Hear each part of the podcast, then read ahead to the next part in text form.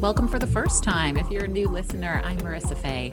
I am a holistic and functional nutritionist, and I help people heal from digestive issues, from autoimmune conditions, from hormone issues, from chronic disease using food, herbs, supplements, a deep understanding of the body's physiology, and also one of my personal favorites, functional labs. Woohoo! um, which I'll be talking more about in some of the coming episodes because I've gotten a lot of questions from you all about this. But today's episode, I am joined by a friend, Mariah Ellert. She's the owner of Rebel Brain. And we just together, when we first met, really nerded out over nutrition and how that affects your brain health and your overall body health.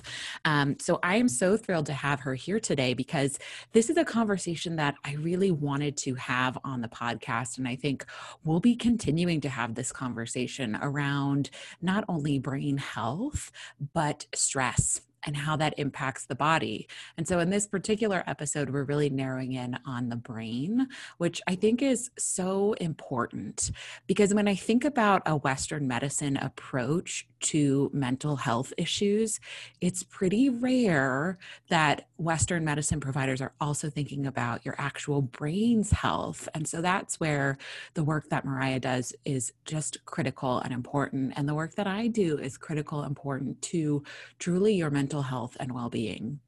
So, give today's episode a listen.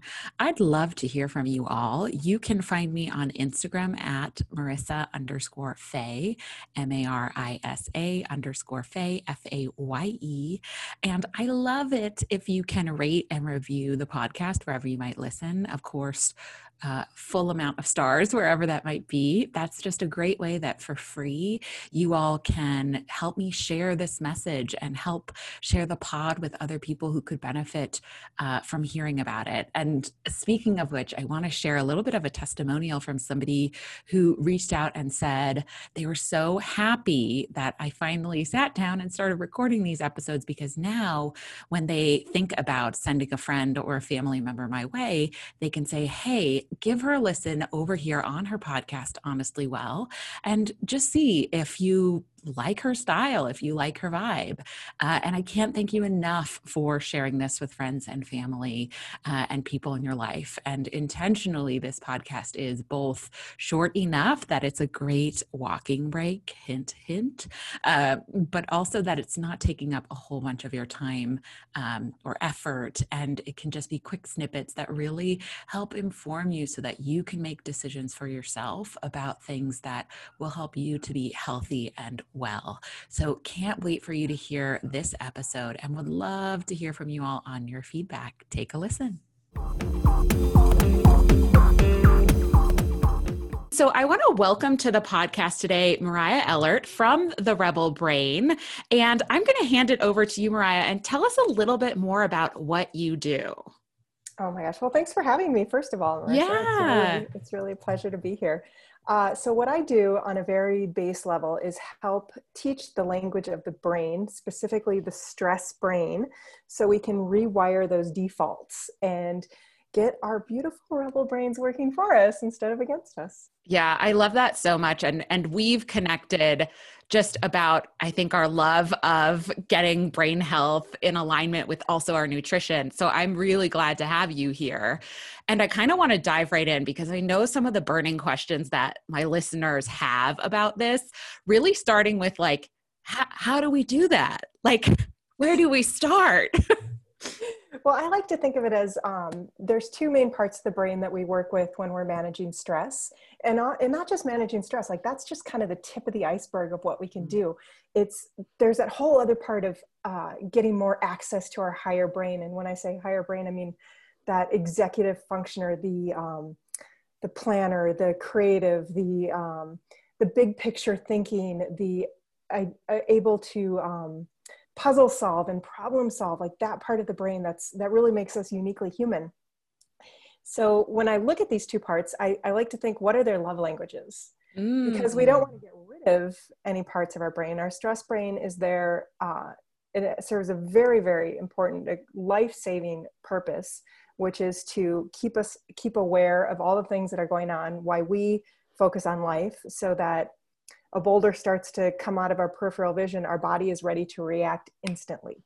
Mm-hmm. And it has saved our life in the past. So we don't want to get rid of any of that. So I like to think of it as like, what's the love language of our stress brain and what's the love language of our higher higher brain and go ahead I was just going to say, I love that so much because I, something I talk about with everyone too is that like this, this part of your brain that's responsible for that quick response, that, that fight, flight, freeze, and faint, those four F's, um, is such a critical part of our, of our bodies and so necessary. But when we live in that zone, that's when it becomes unhealthy from my perspective, at least. Yeah, um, definitely so I would love to hear what are the love languages different part of the brain. I love that you're looking at it that way. well, I always try and make things fun because when you start talking brain science, it can get snooze very fast. Uh, totally. Um, but I nerd out on this stuff and I love to make analogies. I feel like if there's not an analogy, does it really exist? Yeah, I love that.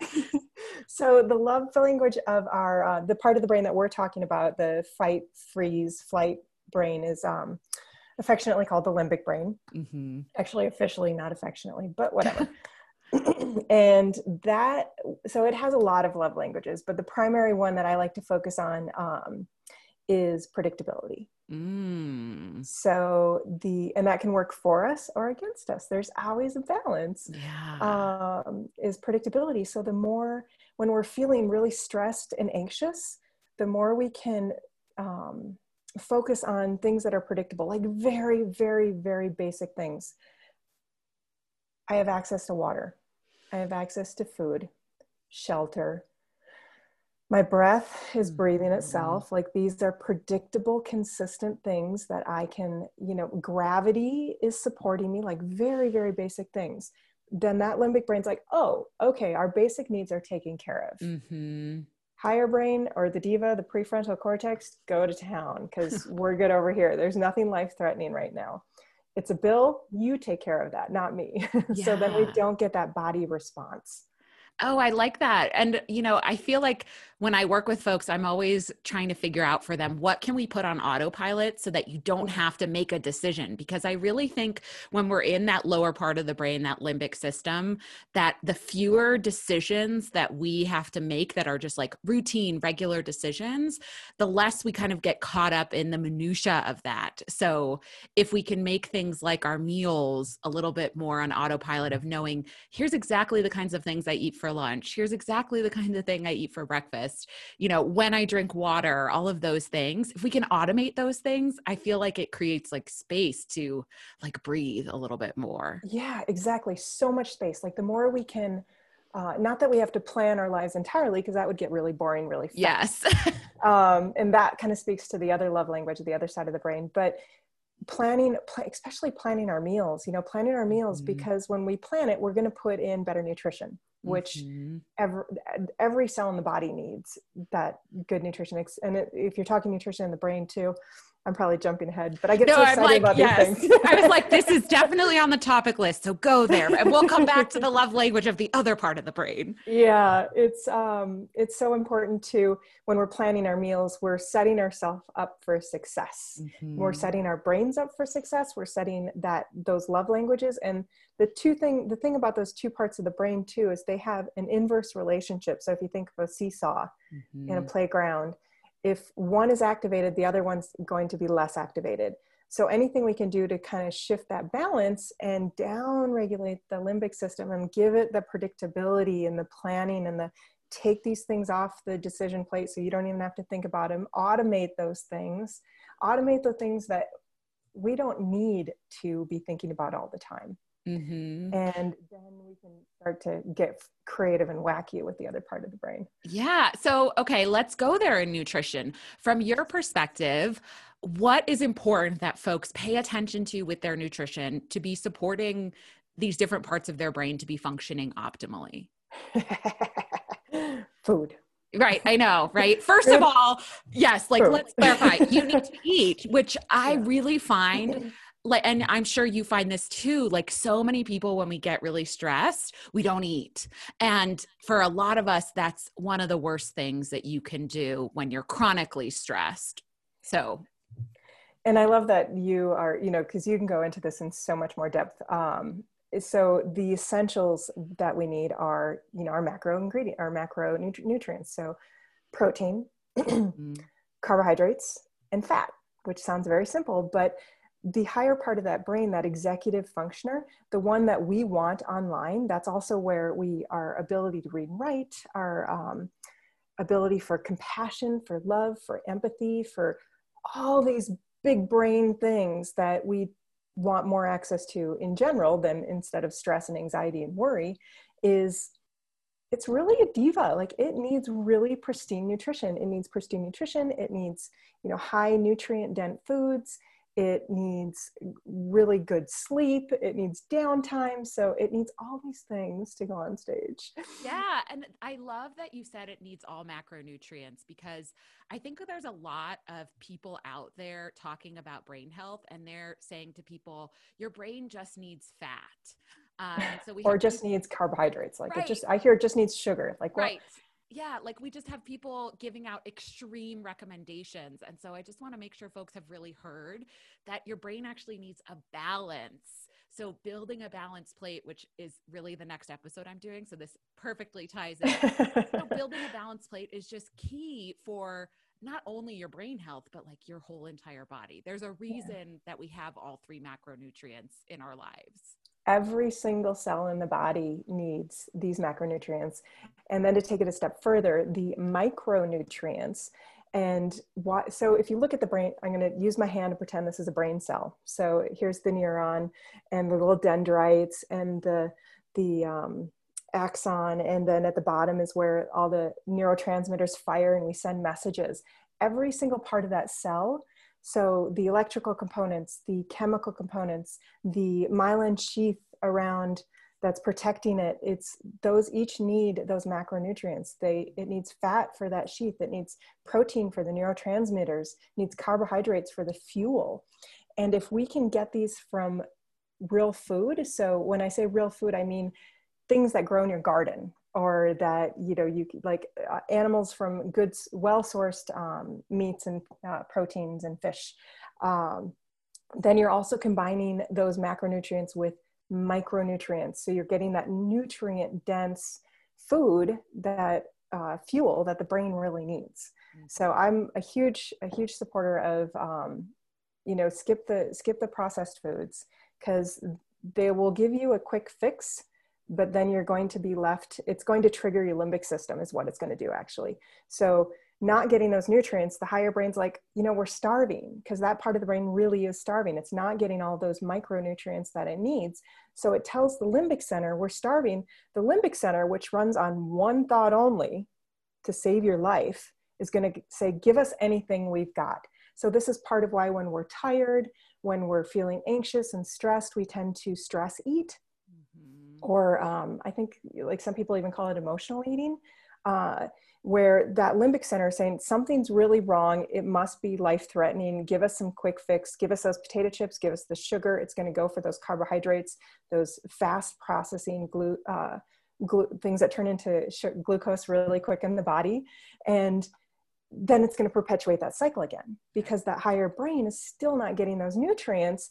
So it's going to say, limbic center, we still need food and it becomes this really vicious cycle and so. i think that's mm-hmm. why that I don't know if folks have heard this before, and I wonder if you have, but calling Alzheimer's type 3 diabetes, because oh, there is this really close relationship between that blood sugar roller coaster that folks go on if they're constantly yeah. giving that lower part of the brain that sugar hit and you kind of put your body into this constant i think of it as the difference between like at six flags like the batman ride that's like up and down and swirling around and you're upside down and you have to be like chained into it versus versus like the kiddie coaster you know where it's just like gentle and light and and the little kids are just like we and it just looks so pleasant. It's like that's the experience that we want our blood sugar regulation and our mood. happening. yes and our mood. And so these things are just like so tightly linked and i feel like a lot of practitioners, you know, kind of in Western medicine are always trying to separate these things. And what I mm. want folks to understand is like, it, they're actually not separate right like it's it's a whole system there are systems within the system and so this whole idea of what you eat and then it affecting your mood and affecting your brain is so tightly connected yeah it's completely intertwined they're they're uh, completely dependent on one another the and that's why i love too that you mentioned um, you know planning your meals mm-hmm. because then you take that part you take that when that limbic center gets triggered you take the quick fixes out of the equation, you have something there already. You have something that's nutrient dense that you're going to skip the survival mode and go straight to thrive mm-hmm. and really give that brain everything it needs and to thrive. So I'm curious then, there are two different, well, I guess food pseudo foods that come to mind that I know I get asked about a lot. And so I'm curious from a brain health perspective, and they are caffeine and alcohol. Okay. Uh, maybe. yeah, right. it's my answer is always it depends. People yeah, it, it really depends because caffeine does have its place, and there's part of this part of the answer too is that we're all biochemically unique. You know, everybody is going to have different reactions. I have a friend who has no tolerance for alcohol at all. Like she gets full on almost an allergic reaction, uh, which could be um, uh, enzyme deficiency as well. Something as simple as that uh, well, I guess that's not simple, but it's a simple answer to a complex yes. question. uh, and, you know, in the end, it's for me, I'm hypersensitive to caffeine. So it's not, I can only have a tiny little bit of really uh, weak tea, and that's enough. Um, there's nothing wrong with a stimulant, uh, but when you start tipping the scales, same with alcohol, when you start tipping the scales into overuse of it, then that's when it starts to do a lot of damage to the brain and to your body health. And i can't it's hard for me to separate the body from the brain because you know that gut the gut health is going to reflect in your brain health. So if your gut is unhealthy your brain is going to be unhealthy. And the neurotransmitter production in your gut and the the, the linings and how how well you're able to absorb those nutrients is going to have a direct effect on your brain and when i say effect on your brain it can come up as um, in so many different ways. It can come up as mood disorders, as you know, depression, as brain fog, ability, you know, inability to concentrate. Uh, there's a huge range of ways that it can affect the brain to you know much more severe, serious conditions. Not that yeah. those aren't serious, but you know, way more serious conditions. Well, and I think that's where you know to impart to people like that's where chronic conditions come in, right? It's like yeah. too much of those kinds of symptoms that seem like run of the mill and like everyone experiences it just because it's really common doesn't mean that it's good and also the more common it becomes for you the more that we're looking at you know susceptibility to chronic health conditions yeah. Um, so I'm curious, I want to go back to this higher brain love language. And I wonder if you can tell us a little bit more like, what's the love language of the higher brain? Uh, and then how do we speak that language more? Oh, so fun. This is where everything gets fun, or as I like to say, it gets weird. Yeah. Uh, so, one of the love languages, well, I'll give a couple of them, of that higher brain is novelty. Mm. So, novelty and curiosity. So, if you add in predictability, add in those predictable things, get those meal plans done, and then add in novelty and curiosity, like try new spices, you know, do combinations that you wouldn't normally think of. Like, I don't know, this seems totally normal to me now, but um, once I had a mix of pumpkin spice seasoning. So it's cloves, cinnamon, nutmeg. Um, I'm probably missing something else that's in there. Very basic. And I threw it in my uh, yogurt. I just put it in my yogurt. I'm like, well, that sounds interesting. Because the other thing about spices is there's some micronutrients in there as well. Mm-hmm. so it's always good to, you know, add as much spice as you can. But yeah, novelty and curiosity. So things as simple as using your, your non-dominant hand uh, for activities that you usually use your, your dominant hand for. So stirring something or brushing your teeth or um, do things like, you can do things like um, switch out drawers, you know, put the socks in the underwear drawer and the underwear in the sock drawer or, you know, change cabinets around or switch, like I had my dog food on this place and like the prep for it here and I switched that around. Things that kind of just make the brain go, oh, well, that's interesting.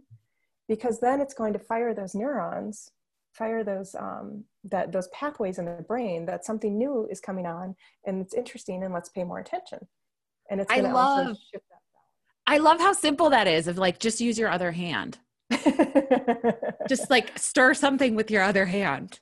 Yeah. How great is that? Just little things too, because you don't want to stress the brain out, but like brushing my teeth with my non dominant hand, that kind of stresses me out. So I don't do that one. yeah. Like, did I get it well enough? yeah. So this is like know thyself, right? Like exactly. What's a lower hanging fruit, you know? So how does meditation play into this whole conversation around brain health and managing your stress response?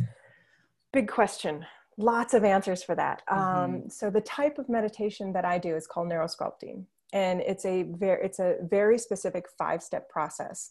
And what it does is it basically speaks those love languages of the brain in meditation. So you're getting this this very calming, solid, you know, I've got all my basic needs met part to calm that limbic brain down. And then it's kind of tickling that diva, that prefrontal cortex with just weird and novel, curious things for the brain to just kind of go, hmm, like, have you thought about the tip of your left elbow yet today? Wait, what? No, I haven't thought about that. Let me think of now I'm thinking about that.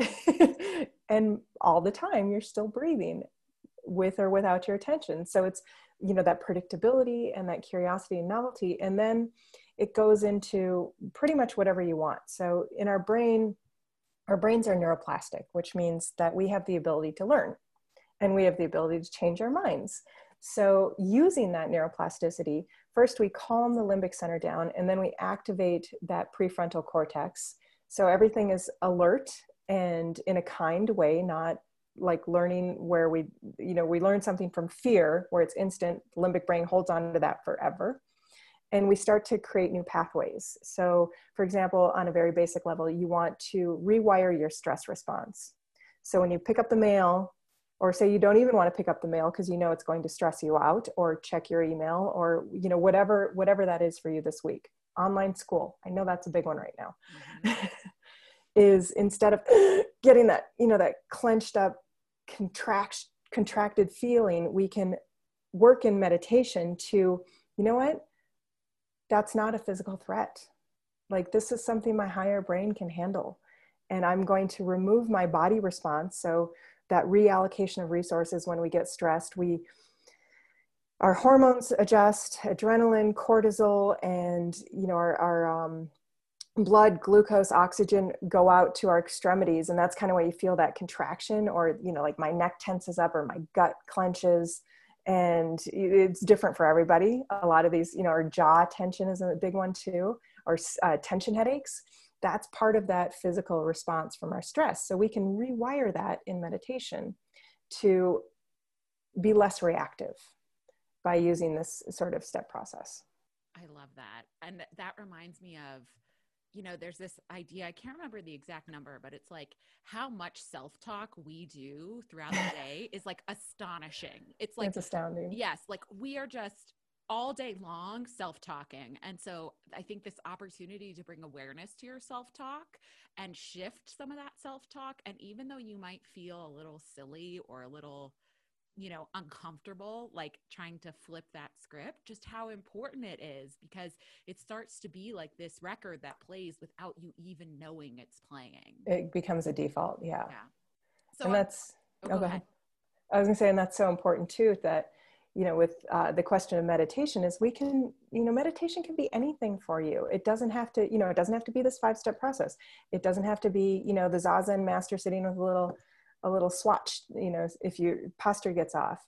It can be as simple as catching those thoughts, catching those thoughts, taking a breath, remind or catching your your response when you get triggered by something and just noticing, wait, I'm totally triggered right now. They said XYZ and now I want, you know, like I'm out for blood what can I do to calm that? I can breathe and I can go back. I can speak that love language to my limbic brain. I can calm it down and you know what? I'm safe.